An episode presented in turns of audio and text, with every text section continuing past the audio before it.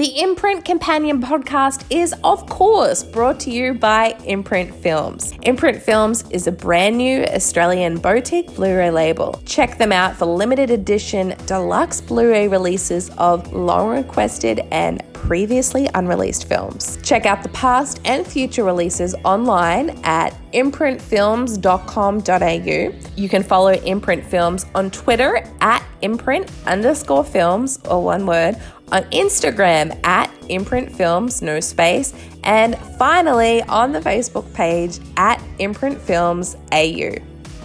Ladies and gentlemen, welcome to the officially sanctioned Imprint Companion. I am one of your hosts, Blake Howard. Thank you so much for joining us. This is the second part of the May release bundle episode.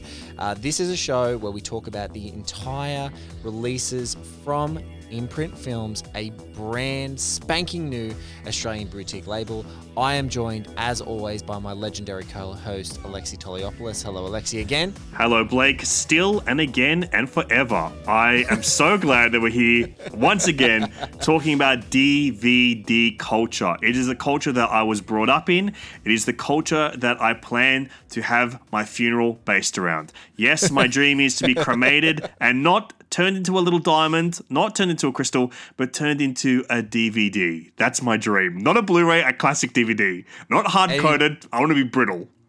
He wants to be brittle as, and he wants one of those clippy closed black cases. He doesn't actually even want the full hard case. He wants Yes. the OG cardboard and the black on the outside that if it rips, Oh my basically gosh. screwed. That is what he wants, ladies and That gentlemen. is what I want. I have one of those still in my collection. I have one that I have not been able to get rid of.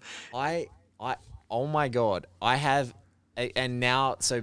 You know, I know we're gonna. This is a, a super digression immediately, but Yes. the Criterion Collection, and this is this is what the Imprint Companion is about. Criterion Collection, um, and Imprint Films is just like an, an Australian boutique emerging collection Yes. of its own. Recently brought out a Bruce Lee collection, all mm-hmm. of the Bruce Lee movies in their glory. The last one of those original style DVDs I have in my collection is an Enter the Dragon Wow. DVD that has that case. I'm going to show it to you in just a moment as part of this show, but we have to finish this introduction. Yes. We are three out of five spines in. If you're listening to this episode first, welcome. Jump back an episode, go to part one because we're completely unpacking, we're completely unboxing, we're mm-hmm. completely de-slipping the slipcases of all. Ooh. I had a tinkle up my winkle as soon as you said that. I couldn't believe that we're de-slipping today, but we are. We are- and we, we are are going de-slipping. spine by spine. spine by spine, baby. Just like the Predator, spine by spine. We are just, just, we are just going through everything in the May releases from Imprint Films. We've covered mm-hmm. spine number three. I married a monster from outer space. Spine number two. Sorry, wrong number. Spine numero uno. War of the Worlds, and now we're jumping to spine number four, which is Ridley Scott's The Duelist. The duelist demands satisfaction. Honor for him is an appetite, an obsession to kill. No apology is accepted, no quarter given. Only death will satisfy honor. You have insulted me! I have strained my patience in order not to do so.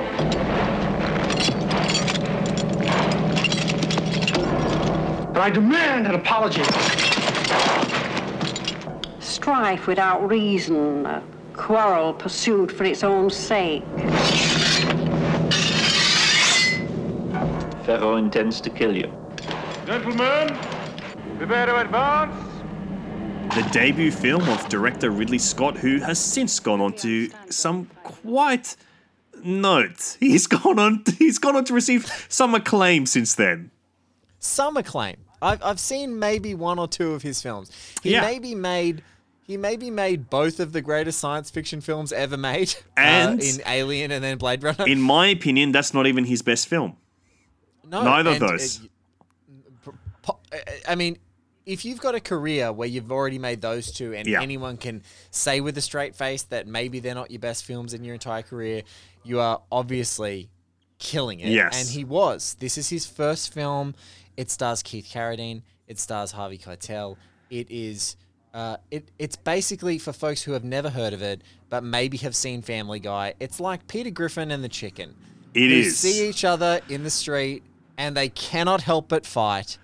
That is clearly a rip-off of the duelist. I am It so is- glad that you said it, so I didn't have to, because I would have, I would have hated to have mentioned Family Guy on a podcast, but I'm glad that it was you that did it and not me, because that's really what it is. And I had seen this once before back in my Mondo movies days as Yes. a little video store clerk, and I'd never really gone back to revisit it because Ridley Scott, while I do appreciate some of his movies, he's not really one of my guys because I think not I guy. feel like his movies have a emotional distance to them or emotional reductiveness to them and a coldness to them that I don't really I I don't vibe with. My favorite film of his far and away is Thelma and Louise. Uh, that's the one that's the one Tony Scott film directed by Ridley Scott, in my opinion. And that's maybe why it's my favorite. So I had never really gone back to revisit Duelist. I didn't feel compelled to. But I do think that it is the of this first batch of imprint, I do think it is that killer app where it's the one that collectors are most after because there was like a Shout Factory release, I think in 2013, that has since gone out of print of this film on Blu ray. Has been really hard to track down, it's been unavailable until now. And because it is by like one of the great prestige directors that is highly collectible, especially in physical media, because he's made it a point to be like a director that has embraced like the special feature and embraced physical He- media. He loves it. He loves a director's cut. He like loves this guy loves a director's cut. He loves special feature. Um, he loves ancillary, you know, marketing stuff that he can then tack into versions of the movie. And Ridley himself is a bit of a completist when it comes to releasing huge batches of his movies, like making the different versions Yes. available. Like in some of the, you know, the, the more notable collections of like Blade Runner and things like that. He will show you the original theatrical. He'll show you the, The 1990 work print. cut. He'll then show you a final cut. Like he Yeah. loves the work print. You got the work print on that Blu-ray. he'll. Show you the cut that he. Very rare. I own it, dude. It's, It's- a it's very so- rare Blu-ray. It's one of my most expensive items in this collection that I'm sitting in front of. The work print edition is that five disc Blu-ray set with like the Dangerous baby. Days. I've got it. I don't even freaking love the movie that much, and I've got it, and I'll never get rid of it. Oh my god! So if you are a Ridley completist and you missed out on that Shout Factory, like this is the gold standard Mm. uh, in this entire collection, and and it's it like uh, I'm I'm the same as you. I saw a, a I saw this movie a long time ago. I, I was I did not see it on a, even a, um, a Blu-ray. I saw it on a DVD, and I saw uh, a collection in a library at university because Wow. it was just one of those lucky places you could find Yeah. some of this rare stuff. Like in the library, it was there, and I saw it, and it was really nice to check it out again. And it does look, it does look glorious. But I think that one of the things that this movie does is it's so beautiful in the print Mm-hmm. that you can see. It's almost like you can see the imperfections with Yes. greater with greater magnitude in some respects, but um, in others, I think it works so great. Like when things are tight, when the fights are up intimate and up close and personal, I think that that's where this like totally shines. And just in the faces of these two guys, Keith Carradine, who's like a super classy guy, and Harvey Keitel, who right at this moment is like at his peak Dennis Hopper popping. phase, and is just like uh, he'll just stab guys. Like, Yeah. like the special features. There's a great interview, um, dueling directors with Kevin Reynolds, who's a filmmaker and a huge fan of this movie, with Ridley. And Ridley He did. uh, Um, is it? Did he do Count of Monte Cristo or Man in the Iron Mask? He did one. He did. He also had a swashbuckling classic. Yeah, definitely had a swashbuckler. I'm going to look that up while we're talking. But Yeah. one of the great things I wanted to talk to you about was you you mentioned Ridley being cold. Like this is a guy who's like cold, bit of a cyborg, those sorts of things. Yeah. Ridley Ridley in this is totally like fine. Mm. Harvey Keitel is such in character that he doesn't mind skewering people with some of the swords that he's doing, or like wrapping them over. You know, wrapping the you know they you were using car aerials and all this stuff because it was a really cheap. You know, cheaply made movie um, to, to sort of feign some of the fencing and things like that. And like Harvey Keitel's hurting people, and Ridley's like, yeah, I mean, That's part and parcel. be. That's what needs to happen. it's part and part. Good. It's all good. Um, yes, you are so right. Count of Monte Cristo, but also Kevin Reynolds most famous for Robin Hood, Prince of Thieves, baby. Oh, so he is right in what the duelist is all about. It is kind of, I guess, swashbuckling period piece epic adventure cinema. And I would say that like what sets this apart from the other film that we're going to be talking about in this little batch of episodes is that this is an adventure and there is Yes. I did not remember this at all, but I found this movie to be incredibly funny. Uh, Not incredibly funny. I was not like guffawing watching this movie. Listen, I work in comedy. I've seen funny. This isn't that funny. I'll be honest. But I- hey, I know guffaws, and this was no guffaw. it's was not a only a- guffaw. But It's this, not a guffaw. I, I didn't. Titters. I was I was pleasantly surprised by how funny this movie is because there is an absurdist tragedy in these two Yes. proud men being locked in this battle to the death that goes on for over a decade and a half, where it, it just never ends because they can't they can't bring themselves to kill each other or they can't. There's mishaps that happen along the way where they can't finish the job. And it is very funny. I think Harvey Keitel and definitely Keith Carradine is genuinely a very funny actor, I think. He's got a very expressive face. And so much of his like facial work in this movie is like repressing his angst and repressing his like how frustrated and annoyed he is that he's just trapped in this like lifelong battle with this guy that he barely knows. And it's so funny. He he is the he's like the straight man. Mm. If we, if we, uh, in our last episode, we mentioned the Odd Couple, uh, uh, referencing the commentary. But I loved him as the Hubert because he's like there as this guy who it starts out with this like battle, you know, of one-upsmanship, and eventually it's like you know eye for an eye. They sort of get each other. But what Carradine doesn't, what he's so great at is like he's getting dragged into this thing that he knows is no end, and Car- and and Keitel's uh, Feraud is a nutcase. Like he's just the guy who is completely wanting to just go, come to blows, no matter what part of what time period they're in, no matter what setting they're in, they're just going to come to it. And what's so funny is just watching Carradine like slowly and slowly realize like this mother and I are gonna kill each other. Like we are just gonna kill each other. There's there's no out. And so I, I totally agree. It has a tragic humor that like I, that's probably the best rediscovery element of this is like hmm. you can have a genuine laugh at the tragedy of it.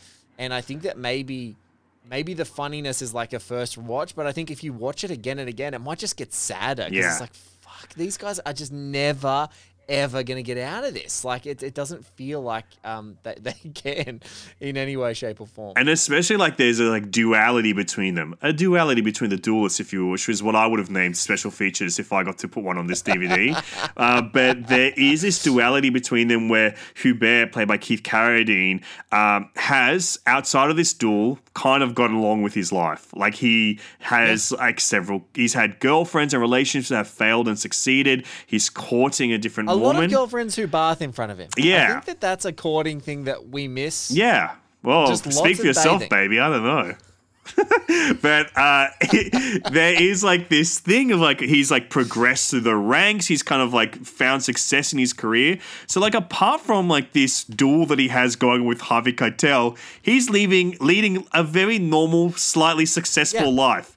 And then Harvey Keitel is only hell bent on these duels, basically, and like his idea of vendettas and revenge, and like that's and he's his pride in those th- in those pursuits, these more violent pursuits. Even though the other guys are soldiers too, so they both have violent pursuits, but he is like very vengeful, and I think that there's like there's a very funny dichotomy between those that I was really delighted by in this. This might be another Yeah. one that's a little bit more Tony, and that's why I liked it too. a touch more Tony. Anytime Ridley takes a turn for Tony, I think we can be happy. Yes. Um, I, I, I, I'm a fan of this. I- I'm a fan of this because I think it at its peak of ridicule um, uh, and sort of farcical nature, it's it's really at its best. Like there's a there's a sequence of where they're duel, they're they're, they're fighting, uh, the, they're fighting the Russians as Napoleonic soldiers in absolutely unfathomably cold conditions and they're gonna and and even in that moment there's like a moment of solidarity where they can fight the enemy and then it's on again. Like it's just straight on. Like that it has to you know cartel just will not let it end. And it's just one of those things that uh, i don't know. It's it's it's definitely got a lot of those elements. There's just like of one-upsmanship. And and speaking of Tony, like this could be the whole. I feel like if one of these guys was Tony Scott, it's Keith Carradine, and I feel like Ridley is like the Harvey Keitel Yeah. killer. Like I will not stop this, and Tony's like, man, do we have to keep go- like what is this one-upsmanship? Yeah. It's, it's just like it's it's just like, but you know, kind of effortless and cool and. It's yeah, it's just tragic because like every time Carradine seems to have, you know, D'Hubert seems to have his shit together, there's another blue, and then his partner's just like, okay, cool, I'm out because you're a psycho, and you continue to dabble with this idiot um, uh, in these fighting, and it's yeah, but it's but it's you know, it's got a lot of, you can tell why people were impressed with him. Know, he's got a lot of command, and he does that thing that he does later in things like Black Hawk Down, where if you look down the IMDb list of this movie, there are so many famous people or people who are about to become famous or faces that you are familiar with in just all of the the sort of background and the sort of tapestry actors that you know fill out every role. Um, and it just it just totally works um, as as as a nice little like snapshot yearbook photo for a lot of these folk who then go off and have like whole massive careers. And I think as well, there's like there, there's an element to this movie that you know I, I would say Harvey Keitel is one of my all-time favorite actors. And someone that I, I really do idolize, and there's something about him where he makes really bold choices. And I do like seeing Harvey Keitel, who is such a native New Yorker, in these mm, period piece films where his accent shouldn't exist, like Last Temptation of Christ, like this film, uh, like um, Jane Campion's The Piano. And I think that he has like this like magnetism about him that really suits these period pieces that you kind of like you're just like I accept whatever Harvey Keitel is doing in this movie. I accept it. And another thing about Harvey Keitel I hate I hate I, I before we get onto more Harvey, but that's, that's something that I think that he nails and Yes. he just gets is like you don't need to put a dumb accent on. Exactly. Like, or you don't need to feign an accent. You just need to do it. Like, uh, maybe, maybe that's the whole Kevin Reynolds connection of like he does the Robin Hood, Prince of Thieves, and Yeah. like you know three or That's four takes into connection. Costner attempting a British Yeah. accent. He's just like, he's like, nah, Forget just, it. Just, just do American. Yes, Like, you're Eliot Ness still, okay? You're old timey Eliot Ness, even more old timey. Keep it going. But another thing about Harvey Keitel appearing in this movie, this is like part of Harvey Keitel's career, and I think part of like why I'm so fond of him is that he works with a lot of first time directors. And this is the first Yes. time, first feature film of Ridley Scott. It's his debut. And you can see so much of like Ridley Scott's career just in this movie. You can see like so much of like his photography is already present. The way that he frames things, the way that he uses light is already there. But like Harvey Keitel, he was in Scorsese's first film, Who's That Knocking at My Door? Um, Yes. And he's also He's in, in Reservoir Dogs. Tarantino's first film, baby. Tarantino, Res Dogs, dude, right? Freaking Quentin Tarantino, dude, one of the one of the most famous directors of all time. But I think that uh, it's it's a testament to like Harvey Keitel as an actor willing to like take these risks and experiment and like kind of like usher people in and be on the cutting edge of what cinema is. And I think that this is like a great example of that as well. Yeah, it's it's and also it's like it's really funny to watch these two guys um, for me because it's like Carradine is a guy who's like been in television, he's dabbled in movies, like he's got a lot of, I guess, international clout. And you see Keitel at this point in his career is just bouncing along from all these directors and like seeing something in a mm. whole bunch of these new talented people and sort of, as you said, like anointing them to be the next thing. And Yeah. it's so cool to watch these guys on different trajectories in their career as well because like Carradine's doing that like ultra reliable, like just on point, like mm. you know, nailing it, all that stuff we love for Keith Carradine. And Har- Harvey Keitel is just magnetism. Like Yeah. he's just a fireball. Like he can't be contained. And I don't think this movie fully contains him, and that's part of its you know part of its greatness because Yeah. he just comes in and he just knocks it out of the park. I I love me a period movie where people and and and it sort of suits in it's sort of in the in the next movie we're going to talk about as well for imprint but like it's i love a movie where they just unabashedly like who cares like we're Mm. just going to dress up in the things and we're going to everyone's going to do all their eclectic accents we're not going to all do british we're not going to Yes. all do this it's just like we're going to do our accents and this is what it is you know that's um you know from from we were talking a hot mess to a hot ness um I, uh, as in hot eliot ness Hot Eliot we Ness. need the hot we we got a hot mess like Harvey Keitel. We got a hot Eliot Ness and Kevin Costner. Just give me you in your real accent if you're doing something with the role like that that's making it magic. And I think Um, with another thing, like with a movie like this being one of their one of their first films in their first batch, it heralds something that I look forward to in imprint continuing and seeing having a preview of what their next batch is. I do see that thread continuing. They have a lesser known film from an ordained canon filmmaker. And Yes. I think that is important in that aspect that I spoke of in the first episode that I think is key when it comes to like collecting physical media and like and watching film through that lens is that there is a curation to it but there is a sense of discovery to it. And I think that that is a key way for people to get excited about a new label is like we've got a film that you might not know by one of your favorite filmmakers and a filmmaker that you know is great. So it adds that sense of discovery for people that might not be familiar with the duelists.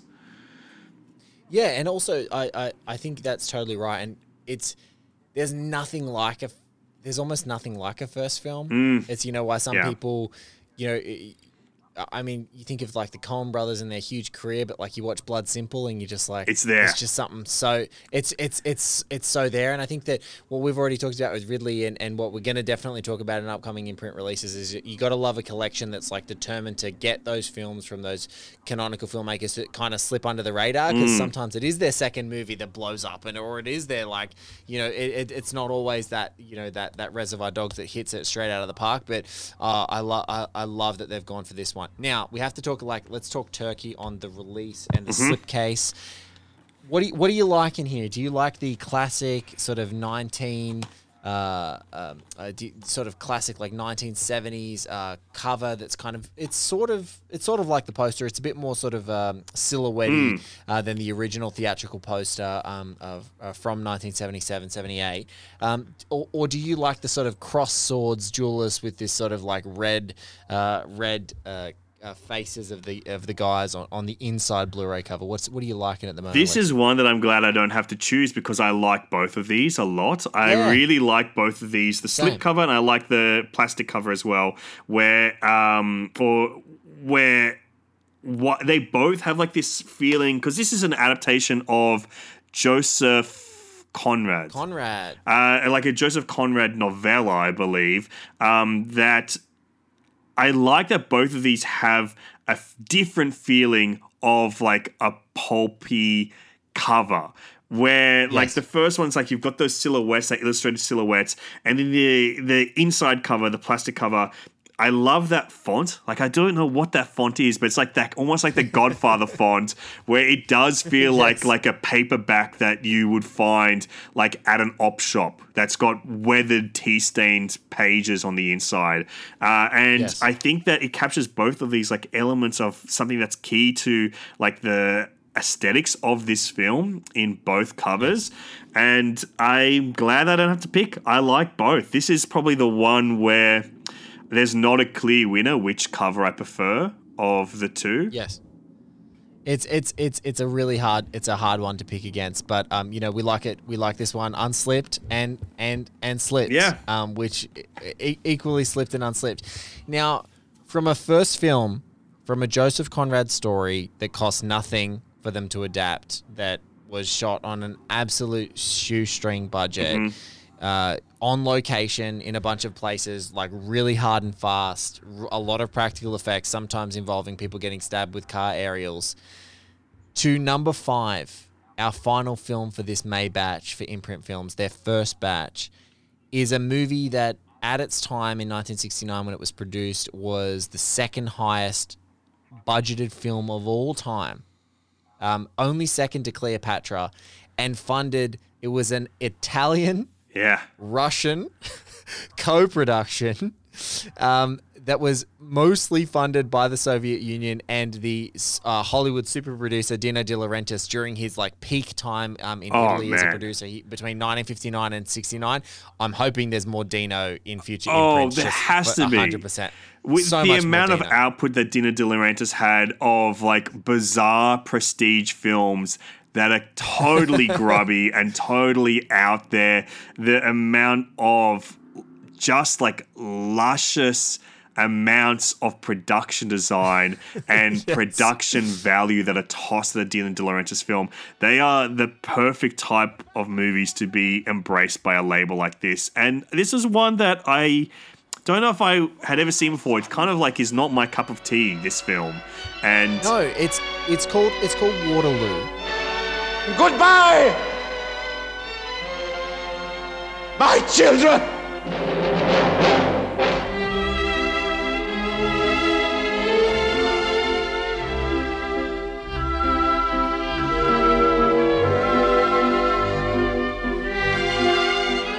You really are the best of my generals.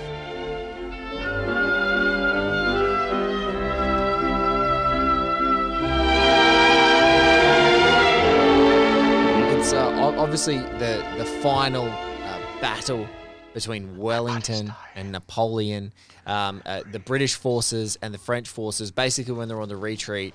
Um, and it kind of came in that run of like your War and Pieces and and and uh, your Zulus and um, Tora Tora Toras. There were a lot of like historical battle remake movies. Like let's dramatize that. Um, and this one came along. It was one that I hadn't seen either, and I I I'm, I'm a bit like you. Like I the, these old sort of World War II sort of uh, you know rah rah historical battle movies don't really jive with me a lot of the time. Yeah, historical But- epic is not the genre that I really I get Yeah. excited for. This is Sergei Bondarchuk, who also is the director behind the movie you just mentioned, The War and Peace, that came out like, contemporaneously a couple years before this, which was another huge production. I believe it won Best Foreign Picture at the Oscars that year as well.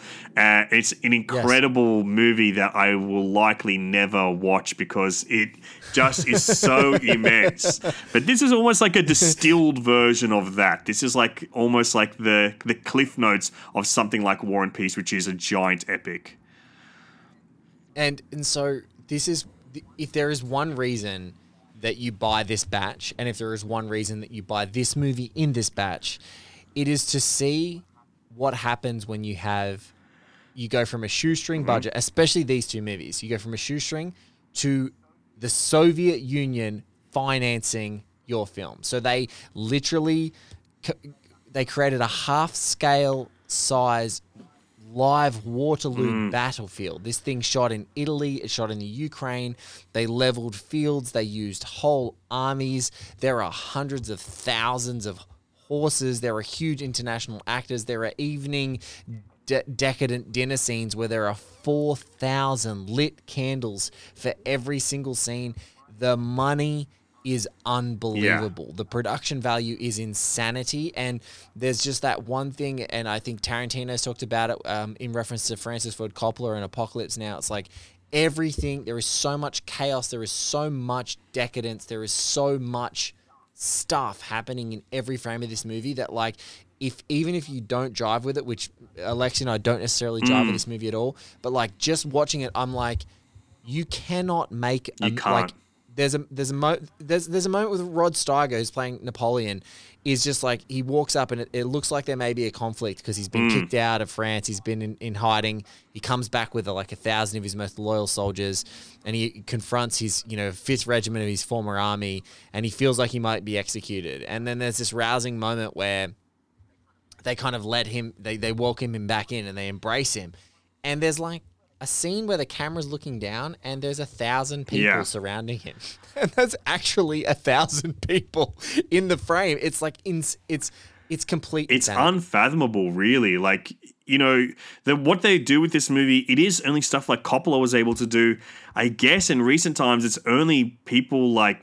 uh I guess Alejandro Iñárritu with like The Revenant yeah. is the only other like modern films that kind of feel like this. And I don't think that we should ever go back to this type of filmmaking. I think that film sets should be like safe, nice places to work, and and and not killing horses or men or yeah. I don't think that should be. I, I mean, I don't know if I'm stepping out of line saying that kind of thing, but I don't think that's how I, I films don't want to step made. out of line here but Uh, don't kill all the animals that you're using in the movie Exactly. I, I don't want to be too controversial when I'm talking about this podcast because this is just a celebration of film. I'm a celebrator of cinema, and I I don't know like this, but there's something about this movie that I did find quite exciting in that Was it? it was is it seeing that, that huge production was it value. that Orson but it Welles was Rod clearly Steiger. asleep in this movie, like he, yes. as Louis the Fourteenth. You're seeing huge stars like Rod Steiger going insane. You're seeing Christopher Plummer go insane, and then you've got Orson Welles just coming in and doing whatever. It's like the Marlon Brando in Superman like performance of historical epics, so hard. where he just comes in and he just comes in as himself doing whatever. And um, I I did I like that there was like a slightly unconventional biographical film nature about this film. Like there was a moment Yes. in this film where uh, Napoleon, played by Rod Steiger, who I think is really really good in this movie. I like Yeah, he's that terrific. Napoleon is almost like this cigar chomping gangster in a way, the way that uh, like a the chubby Rod Steiger plays him. I adore Rod Steiger. I love one of my favorite Rod Steiger he does, he performances does have, is he does have that dodgy energy. he does have that dodgy energy, and I think Rod Steiger like taps into it. I think I really like Rod Steiger as an actor. There's this. Have you ever seen the movie Marty with Ernest Borgnine? That's Yeah, one of my favorite absolutely. movies, but the Terrific the only performance I like more than Ernest Borgnine in that film is their original teleplay of Marty before that movie existed. Marty was played by Rod Steiger, and Rod Steiger plays that character so differently, like so sensitively. And I think like seeing him have this turn as like this the hero and the villain of this movie, which is Napoleon, is really good. But there's this great scene where he basically has like this unraveling monologue direct to camera as if it was like a Shakespearean play. And it reminded me of something Yes. of like, you know, uh, Nicolas Winding Refn's Bronson as like this unconventional biopic.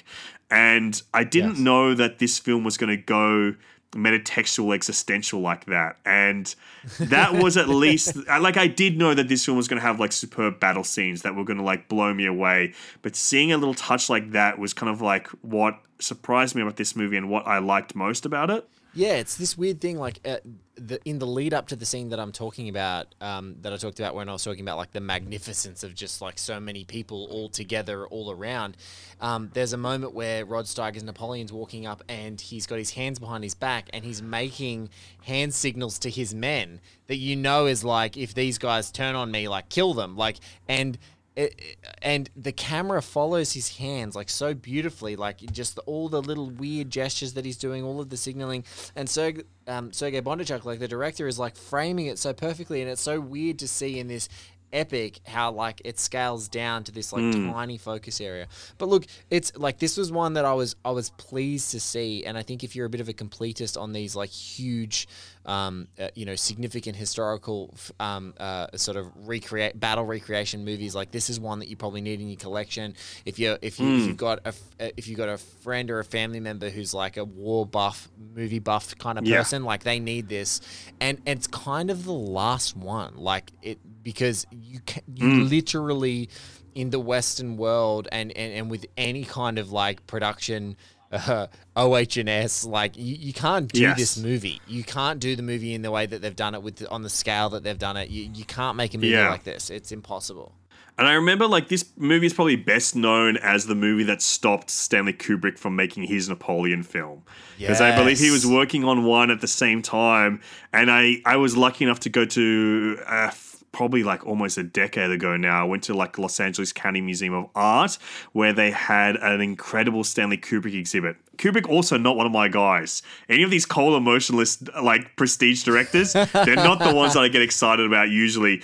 But that exhibit was incredible, and there was so there was so much of his archive of his research for this film that never existed. So it's kind of amazing to see like yeah, this film, there's a reason it was like put a stop to it because why would you try to make something after like someone goes so out oh. there with making a such a lush and high production value? And this movie is gorgeous. Like this and even though this is just a 1080p transfer this is this looks like it could have been made within like the last 10 20 years in the oh, way that it- this transfer looks everything that's happening in frame looks amazing. Like that's the that's the big thing for me. This is you know the the, the, transfer is one thing. The look of it, um, it's as far as like the five in the May batch. This is another one that's kind of got softer on the special features. Yeah. Um, Sheldon Hall um, on, on Waterloo featurette is like uh, you know the it's like a a- a What is this? You watched it. I watched it. It is an hour of a guy, Sean Oh. Hall, who knows more about this movie than almost anyone, Wow. talking almost straight down the barrel of the camera about everything that happens in Oh it. Now, some of it's like deeply informative, but it's like one of those lecturers, if you've ever been to university, or like a teacher that that like after 10, 15 minutes, it's just this guy from Ferris Bueller, Fry. Wow. Fry, Fry. It is just a punish. But some of the stuff's really informative. It's really crazy. There's a lot of like, um, and there was a lot of like weird speculation with this movie because it was a bit of a colossal failure. Like it Yeah. made money everywhere in the world except the United States, and I think a lot of like it made money in the UK, and it was a bit more like you know rah rah for UK people, and they actually knew what the Battle of Waterloo was and what it meant, and um and and so therefore they had a little bit more of a relationship to it. In the US, it made no no money. Um, and then it had its own apocryphal tales that there were like four and five hour cuts of Waterloo, and Yeah. a lot of it was on the cutting room floor, but it was just assembly cuts and stuff. So, yeah, look, um, not the most thrilling um, of special features, Ugh, but, but, that is my but- dream one day to have my own special feature for Oh Austin. Powers Spy Who Shagged Me. Just me direct down camera and go like, it's awesome when they have the silhouettes and it looks like Austin's penis and like that's one of my dream. That's my dream. Uh, if anything comes out of this podcast, I want to direct that special feature and just put it on YouTube. I'll, Yeah. I'll, like I'll put on YouTube and go for the next imprint films. If you ever get the rights to Austin Powers, the Spy Who Shagged Me, a mandatory special feature is this already produced special feature we put on YouTube. Which is Alexi Uh, recounting basically the plot of the movie, saying that's awesome after every scene. that is that is awesome. Um, and and yeah, so it's it was a bit of a punish, but it's Mm. it's just like you kind of wish, um, you know, if you're a completist for all these huge historical epics, there's always one that kills it. Yes. Right. And I think with comic book movies, there's always one who kills it. And I would have liked. I I think that they had. There were there was legs in an approach like that of like this killed this kind of movie. Why? Yeah. And like part of it, as you said, is like it killed it for a certain amount of time because why did it kill it? Because you know it, it's not exactly coming out at the best time for people to be like chest bumping. It's like right in the 1970s. Mm-hmm. It's about to be new Hollywood.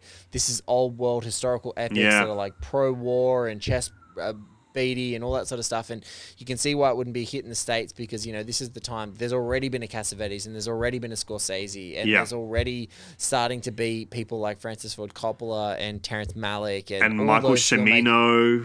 Cimino and like all those filmmakers that are synonymous with that new Hollywood period are all emerging and blooming. Um, and and so I you know you can totally see why it doesn't make sense, but nonetheless it's it's such an interesting one because like if it's made five years earlier, it's one of the biggest hits in the world because it's Yes. not necessarily any worse than any of those others and in fact has some kind of cool Yeah. twisty weird things but it just was the one that killed it It's hitting in like that Dr. Zhivago spot, and I think you're right. He's the one that killed it because I think i've never that, found the dr Zhivago spot have you I don't know where it is. It's a rumor to me, basically. But you know, like I guess it doesn't really happen again until Spike Lee makes Malcolm X, where it's like a big historical epic in the truest sense, where it's like a biographical film, and Yeah. it is that plus two and a half hour, three hour runtime. Uh, and it's like it does kill it until then, and then because that movie is very specific, it doesn't really catch on again. And I'm I'm glad that we've got Malcolm X. Uh, Spike Lee's my favorite filmmaker, so I'm glad that he got to make his epic, but not many filmmakers do. And Bondarchuk No, got to do it like three times. Yeah, and it's like him and, and- David Lean that did it that often. And and David Lean wasn't funded by the Soviet Union, which you know, like like which which which helps. But yeah, like I think like Lean Lean does it, and there, there's a point in time, and like there are some filmmakers that like reach out for Lean, but also it's like it's like it's so outmoded. It's like it's over. Um. So yeah, look, man, what a fiver!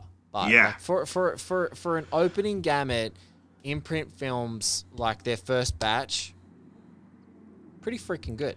Pretty good, and I think that it's weird because the DVD oh. cover, the Blu-ray cover of Waterloo that is Oh. Yeah. inside the slip. The, the classic poster, the painted poster, is very cool on Yes. the slipcase, but the the Rod Steiger silhouette, Napoleon silhouette that's on the inside is actually is is is really terrific. It's a really stunning image that's very evocative of the photography of the movie.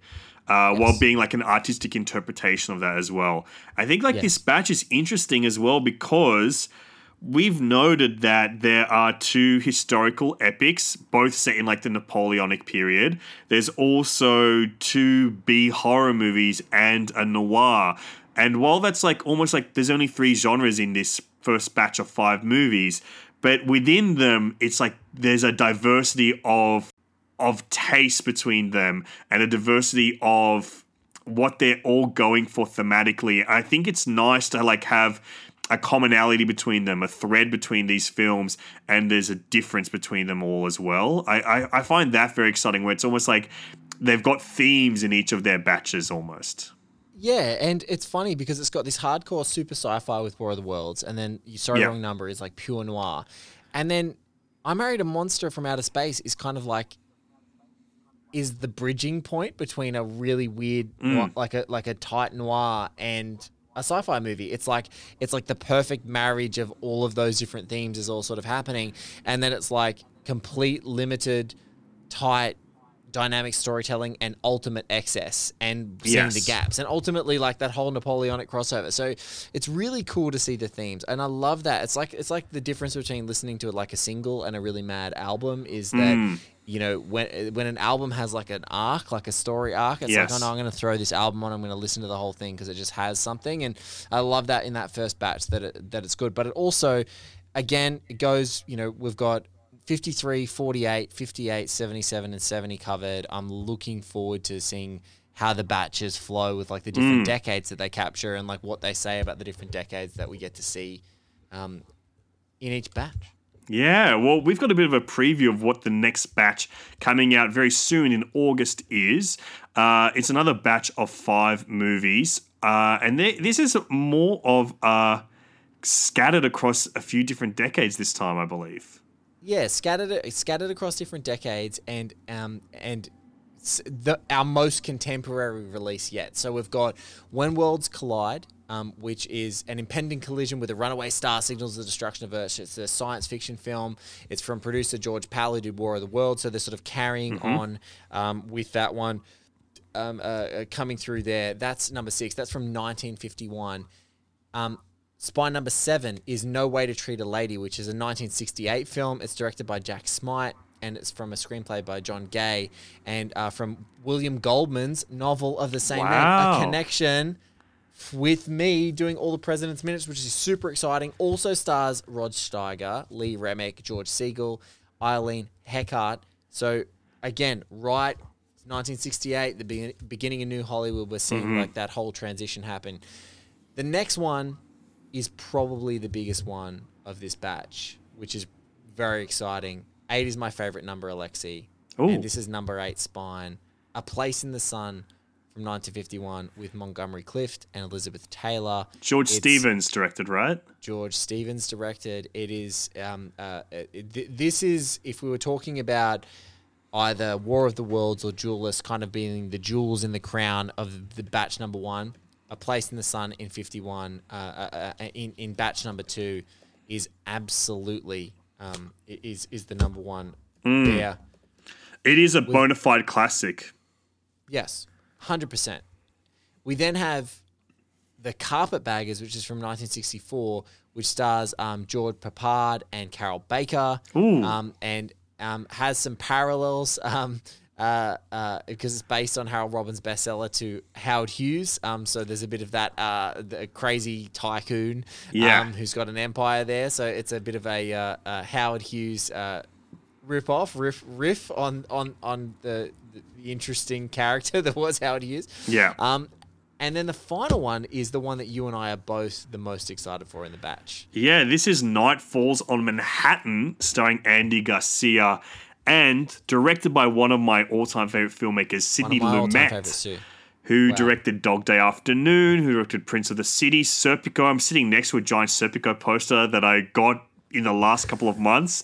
Uh, but Sidney Lumet is like one of the canonical filmmakers for me. I adore his work, and this is one that I'm not familiar with really at all, apart from knowing its title and knowing that it kind of continues on in like his cops against the city or cops against the system, like Serpico and Prince of the City. Uh, and so I'm very, very excited to finally watch this one in a beautiful Blu ray box and the DVD disc that is held within it. Uh, I I think the other big thing that we're looking forward to with Imprint is we talked a little bit about it being like the debut film, but for me it's the blind spot. Like what was the movie that is now not out that like for some reason you can't find it anywhere from that director? Like they go off and make a little movie an indie movie or something mm. and it's just gone. And so like sometimes you can be going through your list and then there's like you know it's easy to find a Serpico. It's easy to find a Dog Day. But then like Night Falls on Manhattan you're looking at the list and you're like where what I got to go to some public library on the other side of the city to find this movie.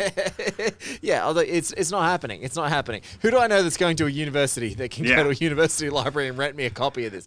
But like, I'm I'm I'm super excited about that. Now, man, this has been great. I'm having Mm. so much fun unpacking, unboxing, de-slipping, talking Mm. about transfers, talking about ooh, does it have Dolby 5.1? Mm. Oh, does it have a slip cover? Does it have an interactive menu, which is my favorite special feature, often listed on the back of classic DVD covers?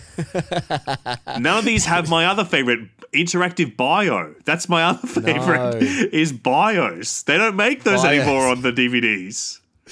you can't get I a do- Blu-ray that has bios on it.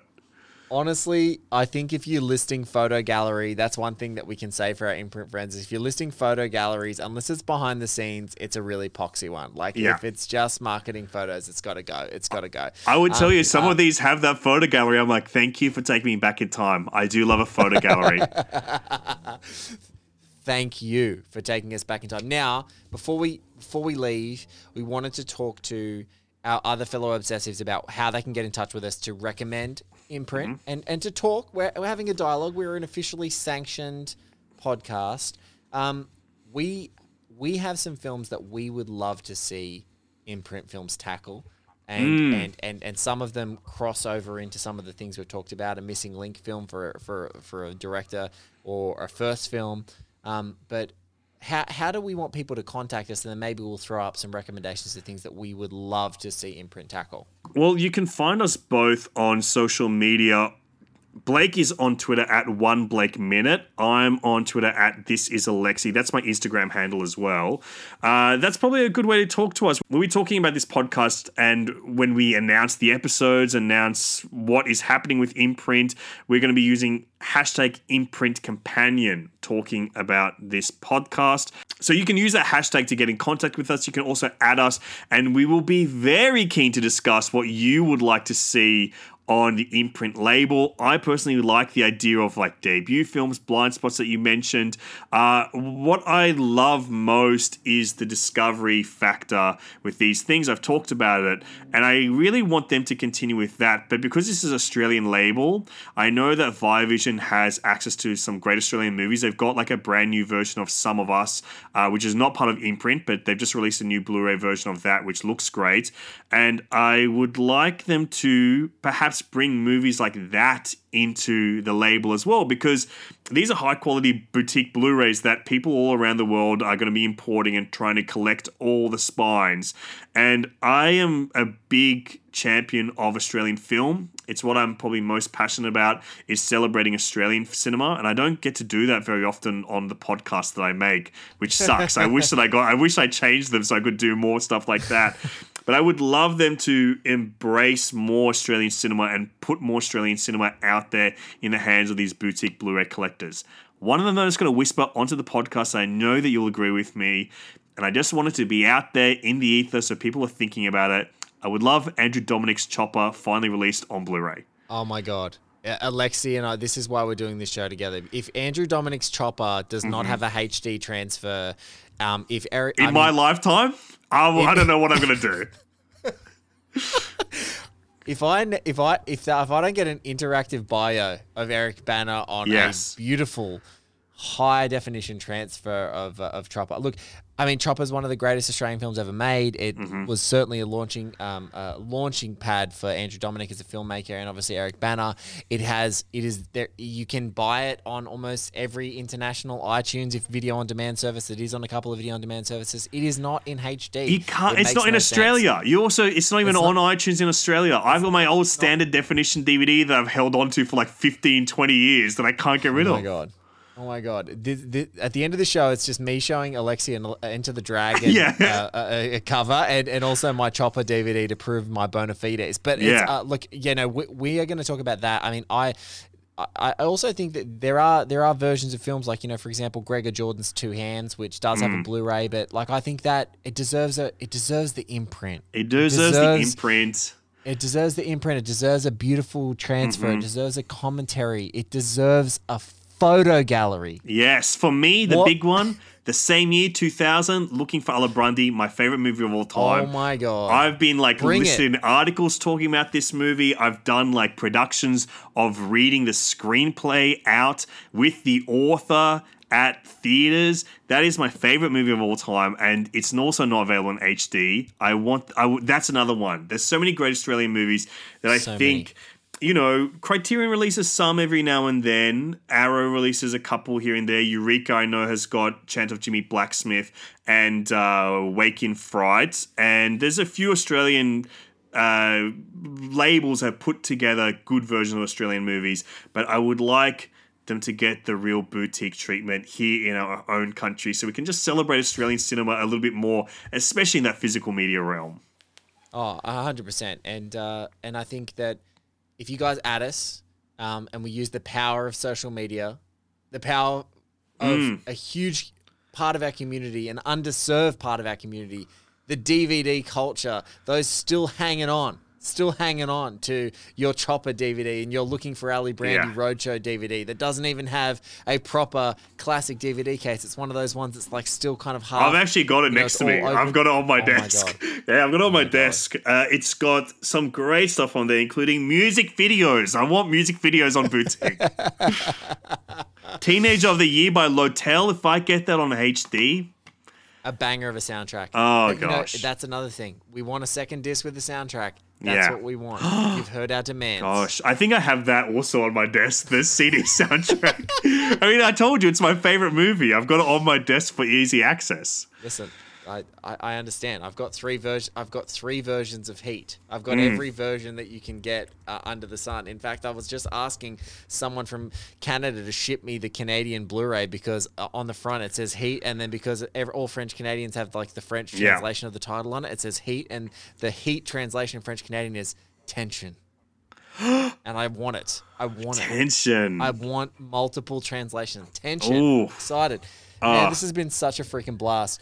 Guys, you're, you're going to hear these episodes for our May batch and our August batch, probably in closer proximity to one another than Mm-hmm. normal. We're going to usually release um, our debrief and our unboxing, our de-slipping, our unpacking Mm-hmm. of everything uh, that we do kind of just before the release date. So this these five batch come out on the 26th of August. So you're going to probably hear these episodes in sort of the first week of August. Um, you're going to hear the next uh, batch right on release date for the second one. And then as we ramp up to preview what's happening in October, right before um, it drops a big bonanza in October. It's an absolutely massive batch there. So we'll talk to you guys more about it. Man, this has been so much fun. This has been a blast. Uh, you can hear more from Blake over at One Heat Minute Productions, who's got a bunch of other podcasts, and the details of those will be in the show notes. You can just click straight on through if you want to hear more from Blake. And if you want to hear more from Alexi on Total Reboot, on Mic Check, or his new Australian podcast that he's going to invent when we finish this episode of this show and create a rod for his own bag, you can also um, click on the show notes and you can find a link straight through to that one. Um, the first episodes of this show might pop up in those feeds to um, direct people there, but Imprint Companion will also have its own feed so you can follow along if you are those obsessed DVD culture freaks just like us. Beautiful. I love movie. I love physical media. I love to pop a disc out and pop it in the player. Oh, I, I, I feel like my disc has been popped. Oi, so that was the um, imprint companion, baby. Imprint Companion with Alexi and Blake. Like, honestly, two of the best film boys. And if you like them and companions to imprints, I reckon um, should probably subscribe to this. Hey, maybe like give it a review. I don't know, chuck on a rating. Like, what else are you doing? Like, we have nothing else going on. We're all inside, slowly going mad. So, yeah, I don't know. Just love this for them. They really deserve it. And um, it's just great when, like, sweet film boys come together. Just fucking love to see it.